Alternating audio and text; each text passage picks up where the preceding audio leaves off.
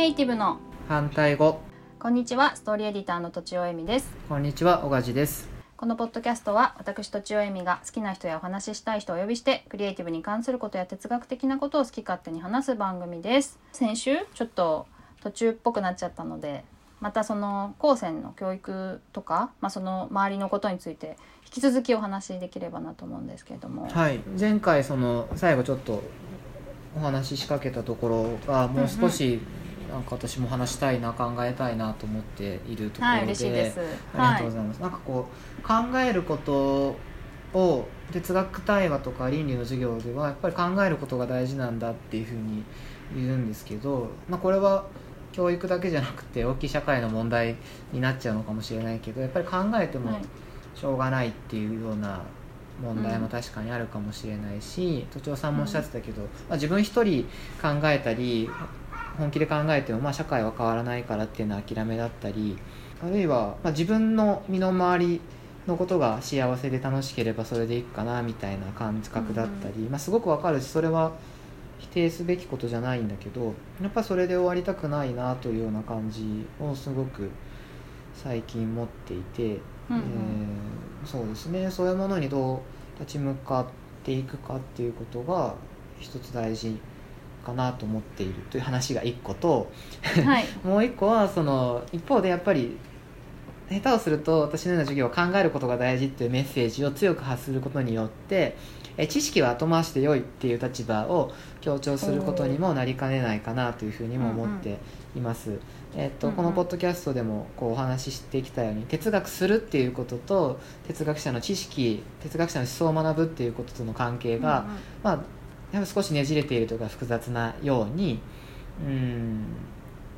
必要なことは Google で調べればいいのであってあとは考えていくことが大事みたいになっていく。自分の力で考えることが大事っていうことを教えることにもなりかねないのですが、うん。えーっとやっぱ方向性を、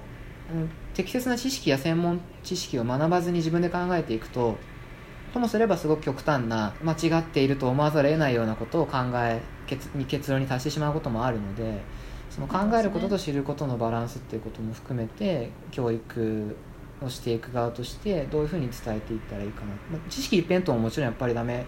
時代的にもダメだし、面白くないなと思うんですけどそのバランスっていうことですごく思って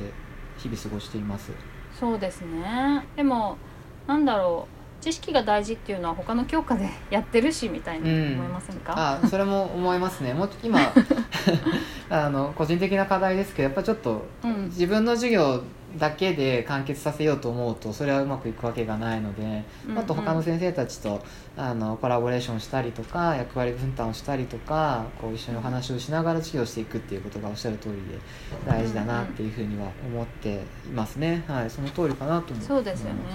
そうそうだから結局今の子どもたちにとって、まあ、私が思うに考えることが足りてないと思っているのでうん、うんそれをまあ極端に岡地さんが考えることが大事だみたいになんかあの先生あのことしか言ってなかったなみたいに子供に思われたとしても、うん。まあたくさんいる先生の中の一人がそう言ってたなっていう感じで、うん。強いぐらいでもなんか足りないぐらいなんじゃないかなって私なんかは思いますけどね。うん。そうですね。ありがとうございます。ただ、うんうん。そう一方でその高専っていう空間だからっていうのもありますけど例えば、はさっき言ったような生命倫理とかジェンダーとか差別とか環境問題とか、まあ、環境問題は他の先生もやるけどジェンダーとかの問題について、え授業で取り上げる人は私ぐらいしかいないので、えーっと私の授業で1回とかで喋りきったことが基本的に知識の全てになっちゃうっていうようなことはい。があります、そこでどれくらいのことを教えるべきかっていうか例えばあんまり触れずあんまり講義をしないままに哲学対話っぽい話にジェンダーとかの話で移るともう現代は男女平等なので特にこう問題を感じないとかそういうような発言が授業の最後の感想とかできたりするわけです。でそれをこうに応答する次回は次のテーマをしなきゃいけないので応答する時間がなかったりしてそのまま終わってしまうとするといやもう少なくとも私の認識ではこうもう平等だから OK っていうふうにはなっていないっていうことを、まあ、90分かけてとくとくとくとと説明する必要があるかなとか考える以前に認識をすり合わせないといけないかなとかってうん思う。こともあっに。てそれをやっていくと考える授業なんか入れる隙間がないぞっていうような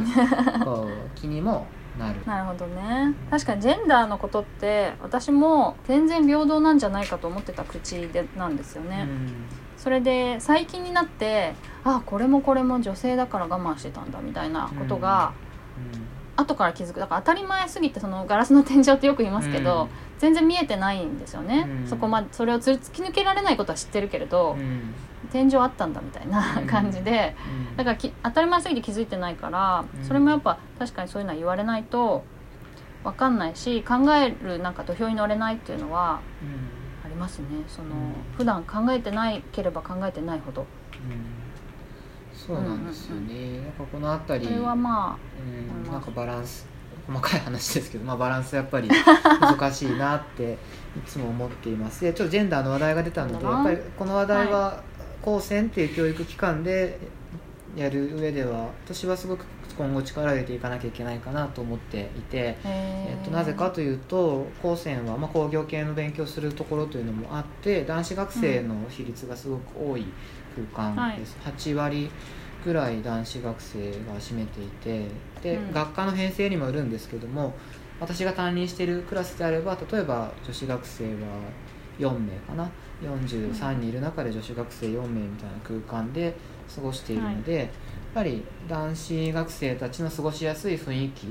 ていうものが当然教室には形成されていくと思っていて、うんうんまあ、それが当たり前になって過ごしていくっていうことが普通科高校とかよりもやっぱり起きやすいかなと思っていて。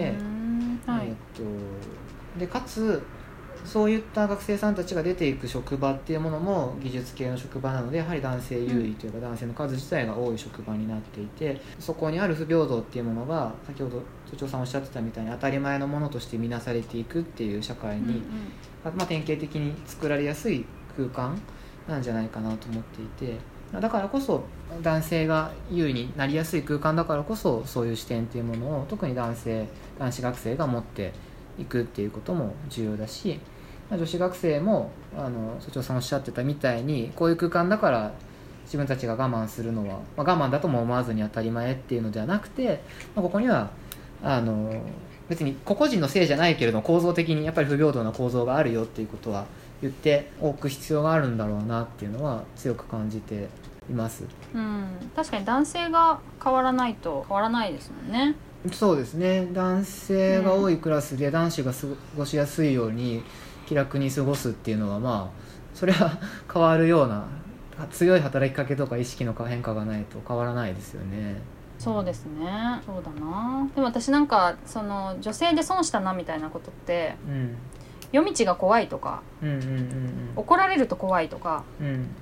なんか差別的なことよりやっぱもうどうしようもないことだったりするんですけどね。力が弱いみたいな。うん。うんうんうん。で男性だから大学の時は男性が多くてうん。女性が少ない環境にいましたけれどうん。そそれ自体はなんかなんか不利だったかっていうと全然その後も男性が多めの職場に入りましたけどうん。それもあんまり感じてなかったんですけどな、うん。でもやっぱりあったのかな。その特に高専でっていうことでもう一個思うのはあの、はいまあ、その技術とか新しいこうものを生み出すようなアウトプットをしていくような立場にある人たちなので男性が中心で何かものを作るとこう女性にとって必要な使いやすさとか目線っていうものが、まあなくなっていくっていう部分が例えばよく最近は言われているようで。確かに。技術自体が技術が作られていくもの自体が、まあ、ジェンダー性を帯びてしまうというか、まあ、よく不平等性を帯びてしまうっていうような視点っていうものは多分ああると思っていて、うんうん。まあ、左利き用のハサミがやっと出てやっとっていうかこうの必要性みたいなことを右利きの人だけがハサミ作ってたら気づかないみたいなのと多分似ていて。はいはい。その新しい社会に、うん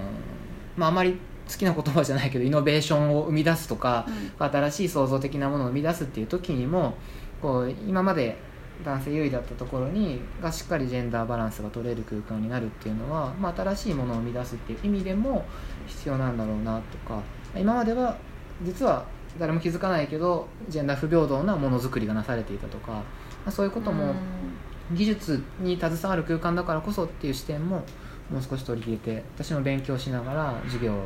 に反映できたらなって今勉強しているようなところですね。そういった視点も。確かに。具体的になんかありますかね？私あの結構ガジェット好きなんですけど、はい。マウスとか好きなんですけど、うん。でかいんですよね。ああなるほど。確かにそういうのもありますよね。そういうのは思います。でも、うん。ちっちゃいの作ってもちょっとしか売れないから結局、うん女性の立場になったとしても、うん。その利益率とか考えると作れなかったりするのかなともう。ん。想像しますけどね,、そうですね。もまあそういう想定を入れてやっぱりやめたっていうのと最初から想定しなかったって別物ですもんね。うん、そうですね。おそらくよく言われるのはシートベルトとかってこう、はい。人間の何か事故があった時に命を助けるためにこうやるんだけれどもこうシートベルトの実験っていうのは、まあ、基本的にこう男性の身体っていうものを守る想定で作っていて妊婦がシートベルトをした時には実はこうお腹の赤ちゃんにとってはすごくシートベルトをしてる方がリスクが高いっていうような結果がある時期出たらしくへてつまりはい。妊婦がシートベルトを使うっていう想定が頭から抜けていては大大事故につながるわけじゃないですか。みたいな意は味でやっぱりそういう視点がこうしっかり入ってこないと困るとかっていうこともあると思いますね。なるほど。はいそれでも女性でも気づかないですね。そうですね。なので女性が単に入るっていうよりも、そういうジェンダー的な視点でものを作るっていう、まあ、視点をまあ、男性も女性も獲得していくっていうこと自体がい必要なんだろうというふうには思いますね。多分今はこの例えば新型コロナウイルスのワクチンとか男性にも女性にもこう同じように知見っていうかをしてうん。データを出したりすると思うんですけど、おそらくこうそもそも男性と女性で薬の効き方が違うのではないかみたいな例えば視点みたいなのももしかすればある時期まではなかったかもしれないし、うんこうそういうような気づきっていうもの自体が、まあ、か科学にとってはそんなに男性も女性も関係なく人間とかって見ていた視点時代があったと思うのでそういったものを少しずつ更新していくっていうことは、まだまだこれからの作業もあるんじゃないかなというふうに思います確かにそのシートベルトの例とか全然自分でもね気がつかないですね。なんで全部男性の人形なんだみたいなうんのってね、うん。あもう当たり前になっちゃってるんですね。女性の方も、そうですね。そういうのをだから作る側の人が常に意識してたら全然違うものづくりに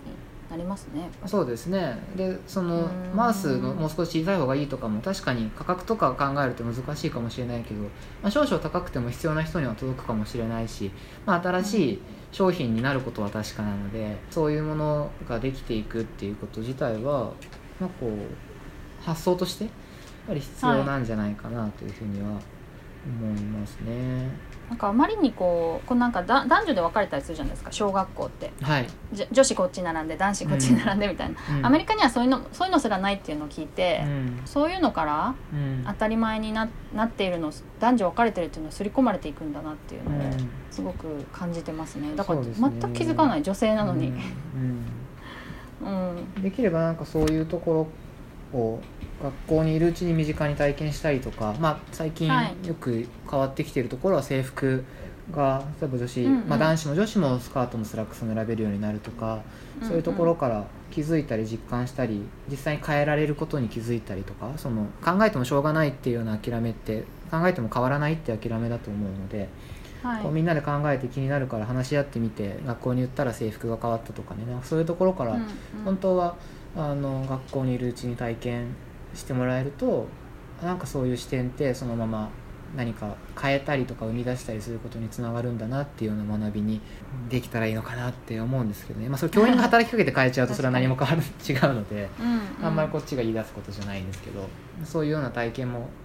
学内でできたらいいんじゃないかなって思います。それこそ台湾に戻りますけど考えるだけだと気づかない、うん。なんかまあ隠れてしまってるところっていうのは、うん。うん。まあ、対話で別の人のぼ僕もスカート履きたいんだみたいなのを聞けば生み出せるっていうか気づくことはできますね。そうですね。やっぱり今話してきたようなジェンダーの話とか具体的な話も、まあ、それをみんなで対話的に考える場でおっしゃる通り出てきたりアイデアに気づいたりとか誰かが一人言い出せばあ実は私もそう思ってたとかっていうふうにしてなんか大して反対意見なんてなかったことがそこで明らかになるとかなんかみんない慣例だったからそれやってるだけで。こう別に女子がスラックス履くことに反対の人は多分いないから 本当はいないのになんか慣例だったっていうことが話し合ってみて対話の訴状に乗せて気づくことっていうのもたくさんあると思いますね。そうですね。はい。今回もなんか面白かったです。はい。じゃあえっ、とそろそろお時間なので終わりにしたいと思います。はいはい。えっ、と以上とちおえみと小梶でした。